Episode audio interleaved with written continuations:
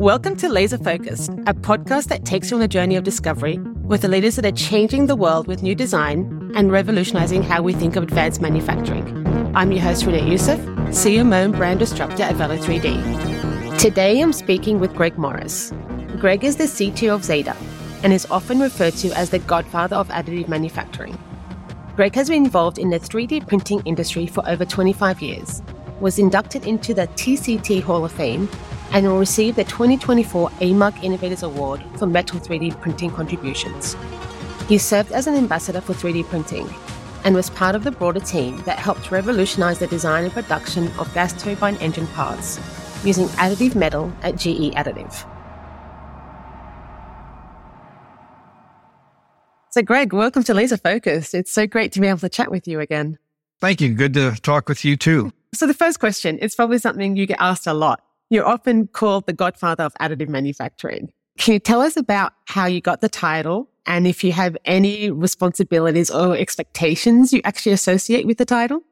It's a, um, a funny story in some ways, but when GE Aviation had acquired our company, Morris Technologies, back in the 2012 timeframe, not terribly long after that, GE got a call from CNBC and they said, Hey, we want to do a story now that you guys are talking about your fuel nozzle and send Melissa Lee, one of their anchors out to actually do the story in Cincinnati. So GE got a hold of me and said, Hey, Greg, we're going to have this CNBC person coming out and they're going to want to do a film this and interview somebody. We'd like you to do that. And I said, okay, yeah, I can do it. No problem. Shot the story, interviewed me and took pictures, took video of the of machines working and some of the fuel nozzle components.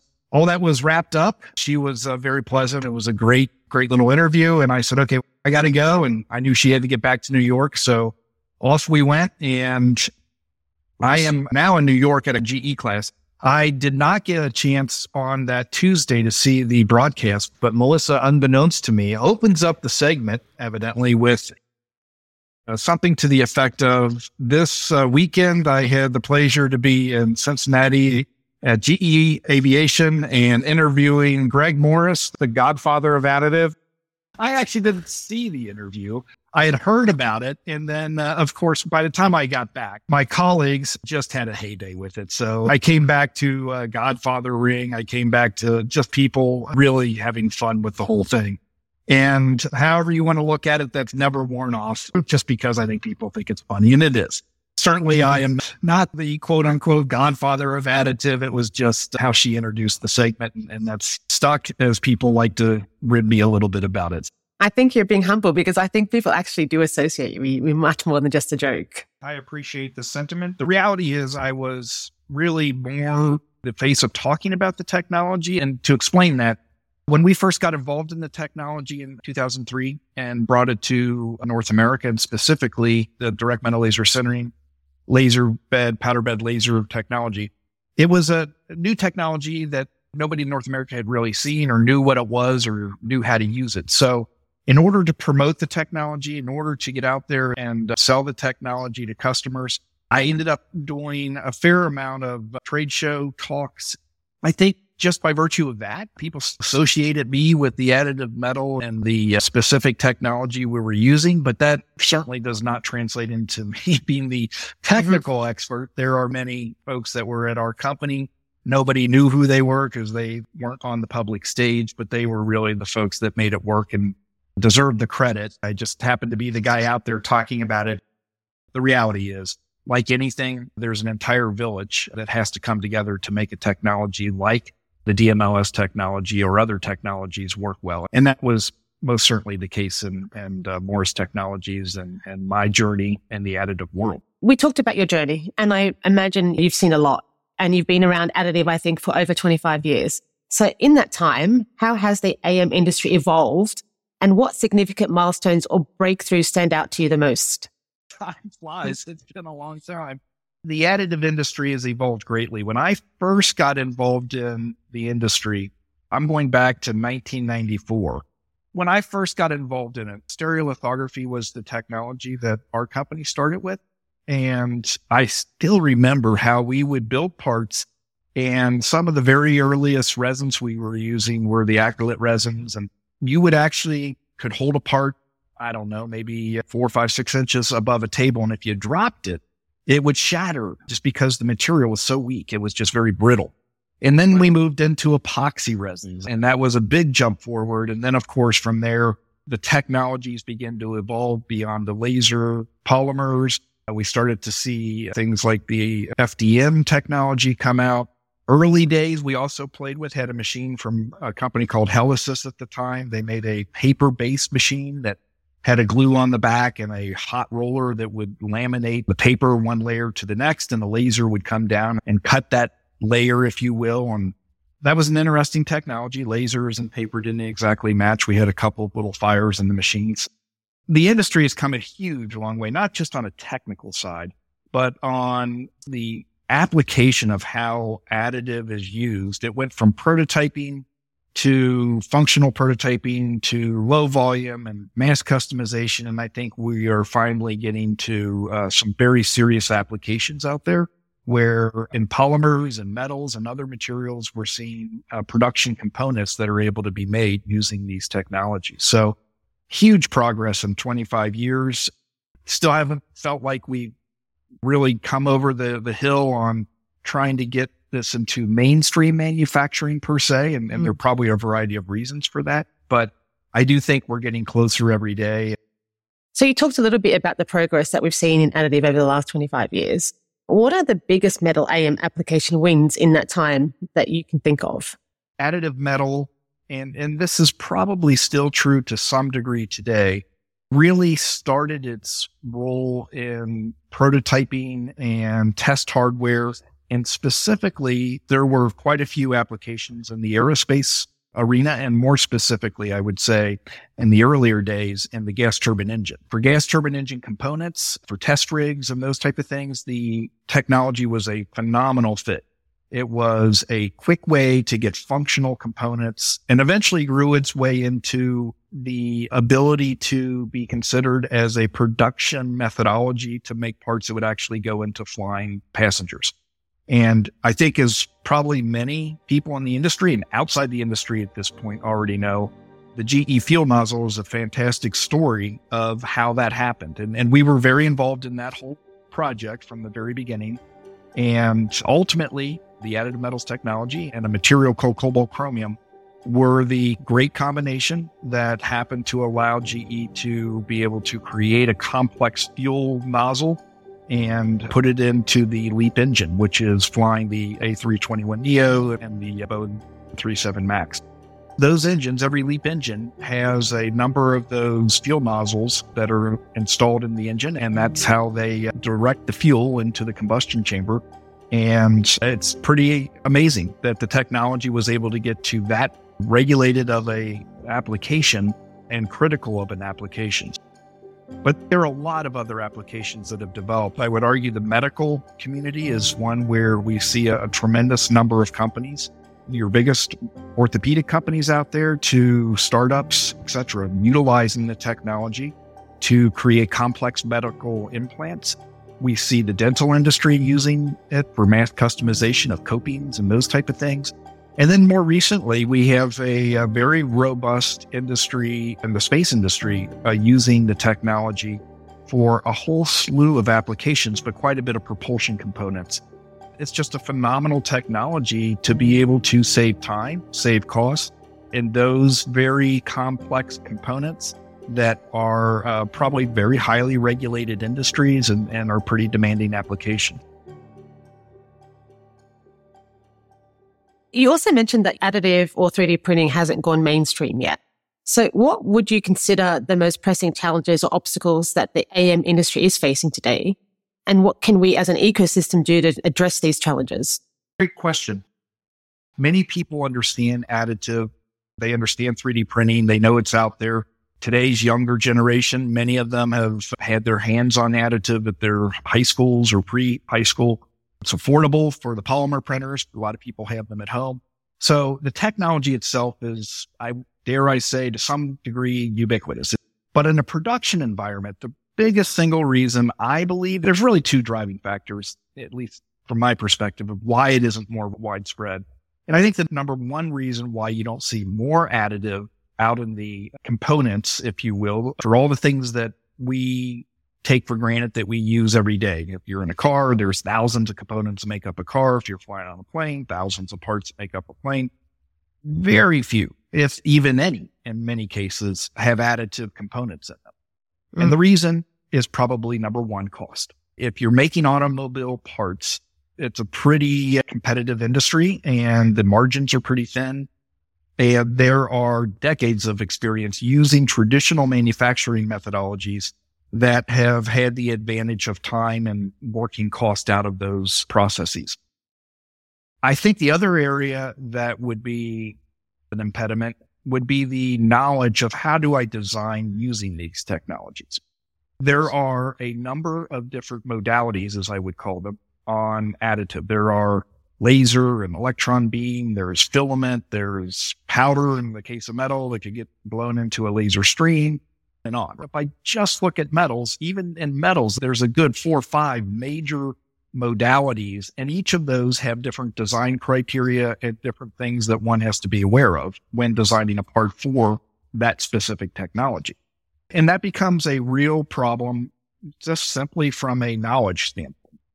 It's difficult to be versed and be expert in every single one of those modalities. And not because people can't learn it, but it requires a pretty big investment in time and effort and capital if you were to try to have all those different modalities, laser based, EBM based, if you were to do DED, if you were to do binder jet, if you had all those machines on your floor and you spent hundreds, if not thousands of hours understanding all the nuances of each one of those, then you might be considered an expert. But the reality is nobody has that and nobody uh, will do that. Even if you just have one item, laser based powder bed, it takes a long time to really take and get your mindset in the frame of how do I design using an additive technology? What are the nuances? What are the things I have to watch out for? What are the advantages that I have? Versus if you uh, are trying to think about how do I design something with traditional manufacturing methodologies in mind. So I would say those two things. I would say it's a knowledge problem, if you will, or an experience, maybe a time problem. And then it's a cost problem because the technology is still expensive. It is still not in many cases as fast as traditional methodologies. But that's really if you frame it, if putting things, pitting things against each other, apples to apples. You were to create a part and you're thinking traditional manufacturing methodologies and you say you want a stamping, okay? The stamping tooling might be expensive and it might take some time, but once you have the tool and you put it on a stamping machine, you could stamp out thousands of parts a day. It's very efficient, but you also have to have millions of parts, hundreds of thousands or millions of parts that you are going to produce using that technique. Additive will never compete in our lifetimes, probably against a stamped part in that scenario. They're just not fast enough and it's not efficient. But if your stamping quantity were much lower, if it had different complexity that would make the tool very expensive or impossible to make, then additive might be a consideration. So a lot of factors come into play and it has to do with quantity. It has to do with design complexity and it has to do sometimes also with lead time. A forging might take 18 months to make. And if additive could make that same forging in a way that is still usable, given the mechanical properties and do it within two months, that is a potentially uh, huge savings and, and a reason why one would consider using additive, even if it might be more expensive. So a lot of moving different pieces here, but I think where additive becomes more mainstream, where it becomes more than just a fraction of a percent of all the parts that are made is when we start to see people design specifically with additive in mind on a more regular basis. And when we start to see costs come down and get closer to what some of those traditional manufacturing methodologies are able to produce. That's that was a great answer to that question. We did talk about some industries, like when we're talking about some of the successes that we've had. We talked about like medical and aviation. Are there other sectors that are yet to explore additive that you think they could benefit from 3D printing? I think there are clearly many other industries. There are pockets where automotive is considering using the technology. We've said medical and aerospace and space, the uh, Department of Defense applications, the energy markets. That could be oil and gas. It could be some of the green energy initiatives that uh, a lot of companies are going after. And there's one common denominator typically when we talk about all these different industries, and it's usually the complexity of the components so high complexity and potentially lead time. And then I think the ability to say, can I carve competitive advantage by designing in a way that gives me something that I would have a very difficult time getting in a traditional manufacturing methodology? So that opens up all kinds of industries. I'll take an example on the aerospace front. I gave the example of the GE fuel nozzle, but look, there's a lot going on both on the uh, DoD front, but also on the commercial front relative to say hypersonics. And hypersonics is a hot button topic uh, for a lot of reasons. Let's talk about the civilian reasons. And that would be to create propulsion for future craft that'll be able to get people from point A to point B around the globe much faster. But as everybody probably knows with hypersonics, you're dealing with extreme heat and you have to cool components. And one of the most effective ways to cool components is if you can put highly complex designs together where you can flow fuel or be able to remove heat in a very efficient way. And additive absolutely shines. It's probably one of the most cost effective ways to do that. Just take that example and take it across really almost any industry where you can envision complex metal parts. Could be automotive for sure, just may not be something where you can get some relatively simple part cheap, but as we do head toward electrification, you're starting to see components where additive might be a great technology to use to create a complex heat sink. Or if you're in the oil and gas industry and you've got a very complex part that you want to send down, drilling down hole, uh, and you want to get pack in uh, more instrumentation or you want to provide a certain amount of efficiency on the drill bit or the instrumentation that goes into these things, which are highly sophisticated. And by the way, these are very harsh environments, uh, very hot and corrosive and just nasty environments where they go down and they drill. And that could be for gas or it could be for oil, etc. But that industry has been long using and evaluating the technology. And then I think you're starting to see a lot of applications and things like our the UAVs and and all all those type of applications where compact size, complexity, the ability to work with certain materials like titanium or other unusual materials and do so in a more efficient and faster and better way than traditionally. All those things start to come into play. But really any industry that deals with potential components that may be complex or if you combine various components could be complex creates competitive advantage. And I think it's important for companies to consider additive, not just look at the cost, maybe not just the lead time, but what could that bring to the table for a competitive advantage? Switching gears a little bit. So congratulations on being honored with AMUG's Innovators Award. At the beginning of the show, you talked about collaboration and how important it was for everything that was happening to fuel the industry. So could you share some insights into the partnerships and collaborations you believe have been instrumental in shaping the industry and how um, maybe these relationships have paved the way for advancements that we see today? It's an award meant for a lot of people that I'm honored to accept on, on their behalf as well. Anytime you have an industry like the additive industry, which is relatively small, it's so important to try to break down the traditional barriers of how one might think of competition and really look at it in a more holistic and broader view. We are, as I had mentioned earlier, just a tiny fraction of global GDP um, of components made. It's just it's it's a little blip on the radar. How does one go from being a fraction of a percent to even say one percent, which incidentally translates into billions of dollars. The only fastest way is to try to innovate and, and, and knock down the reasons why people wouldn't adopt the technology. And like anything, I think if you try to do it alone, it is uh, incredibly difficult and there are many headwinds and it's expensive and it takes time. If to the best any company and any individuals can collaborate without violating, let's say, the uh, competitive laws. Competitor will be a competitor, but there's ways to go about it where we're all rowing in the same direction with the same goal in mind.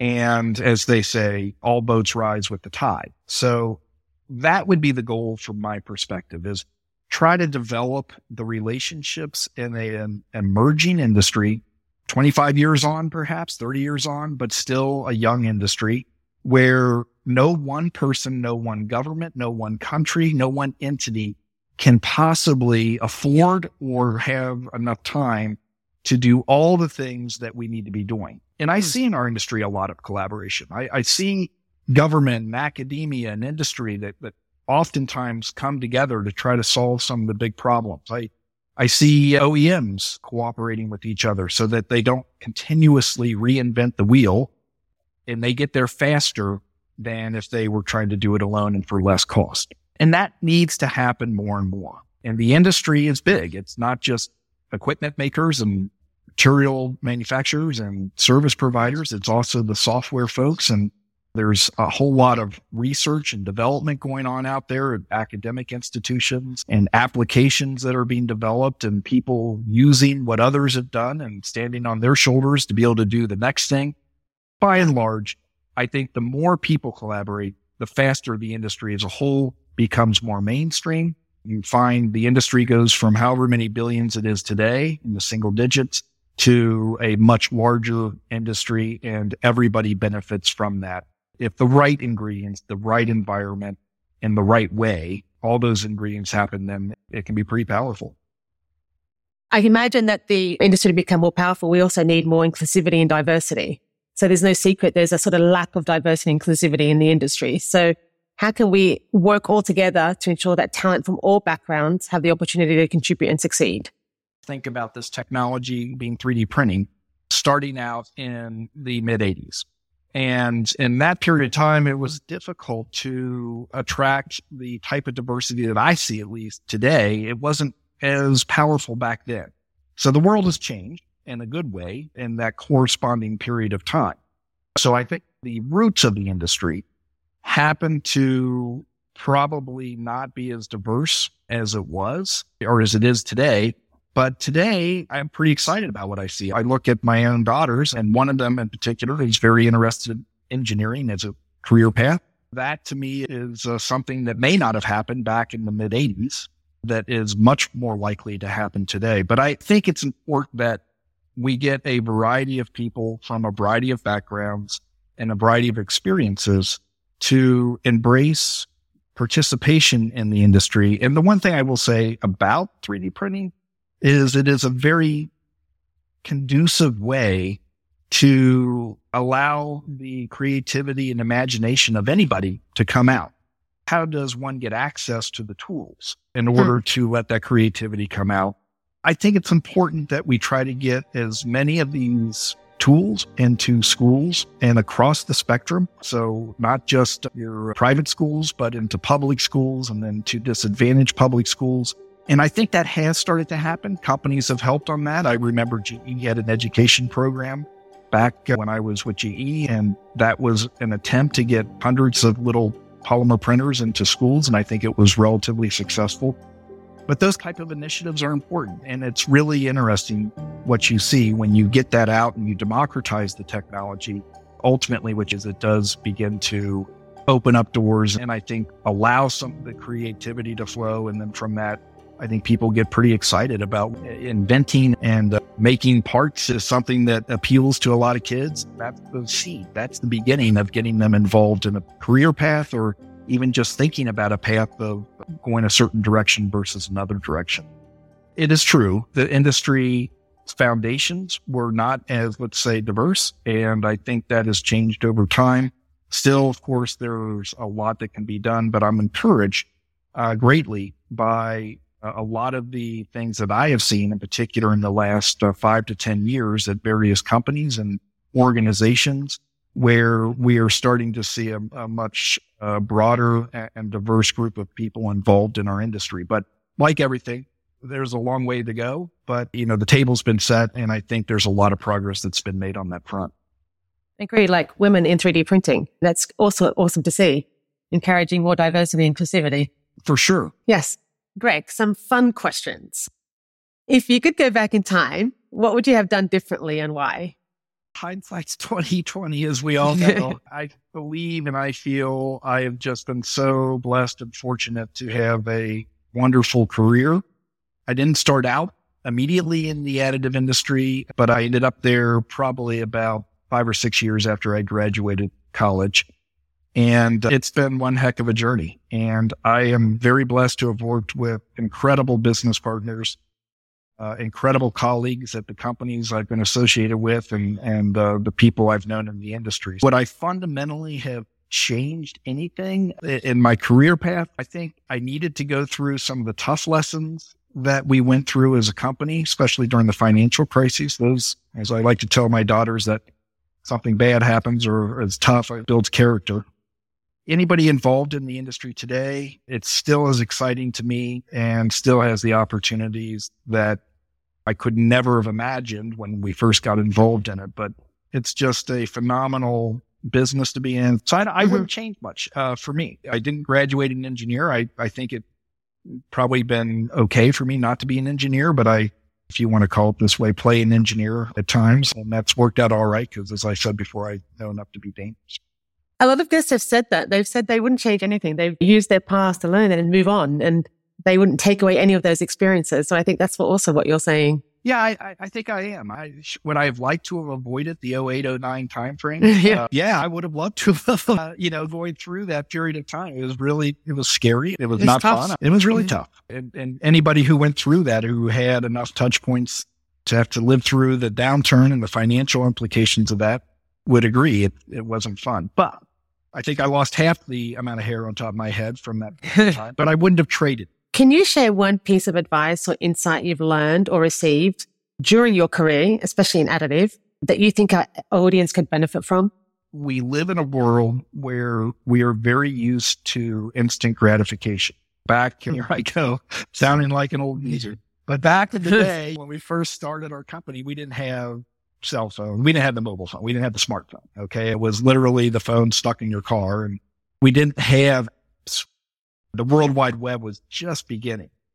And today we have all these fantastic tools. We have the smartphones, of course. We more recently have the AI generated capability for ChatGPT and other platforms.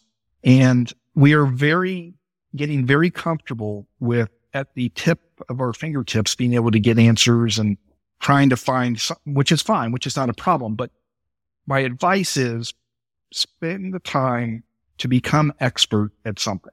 And if it's mm. in the additive world, spend the time to really understand what it is that your particular field within additive or anything else is all about.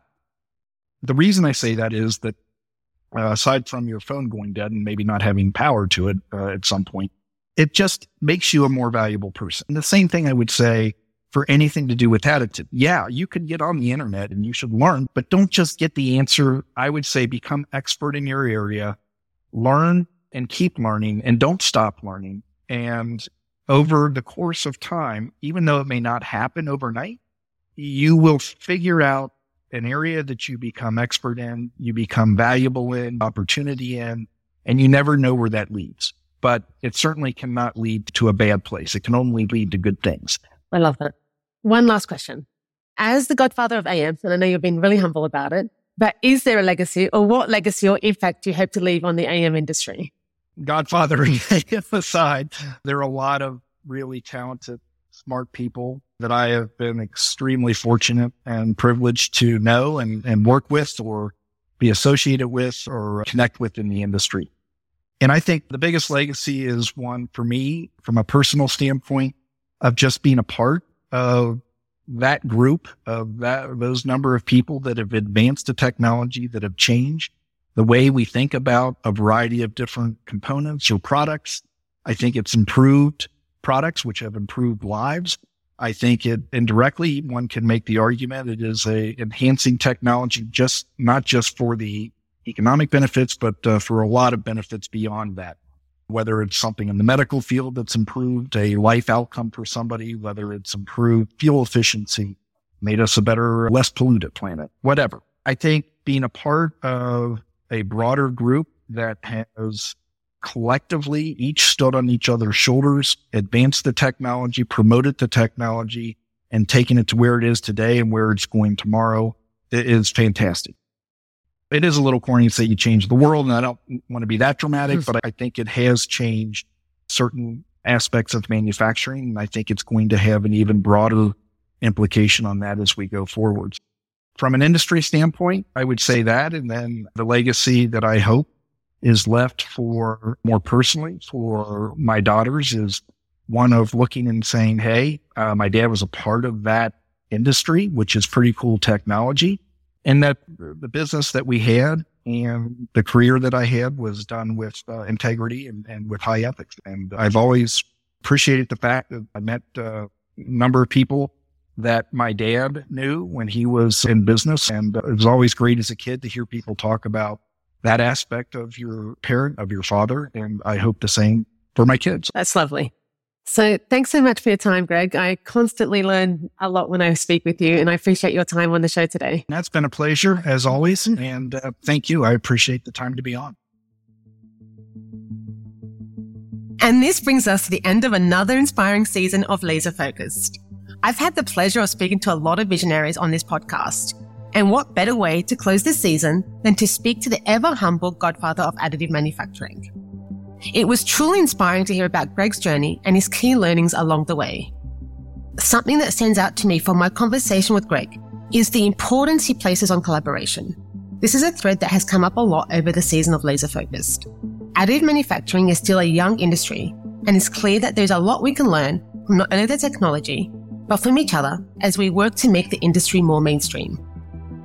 As Greg points out, additive manufacturing has the potential to impact so many industries, the global economy, and in turn, countless lives. As industry leaders, it becomes more and more imperative that we become passionate advocates for educating future generations on the potential of additive manufacturing and truly democratize their technology. That's a legacy we can all work to leave in our wake. Thank you for listening to Laser Focused. You can find new episodes every two weeks on Apple, Spotify, or wherever you get your podcasts. If you enjoyed the show, please rate and leave a review to help more listeners find us. I'm Renette Youssef, and this has been Laser Focused, brought to you by Velo3D, where together we innovate without compromise.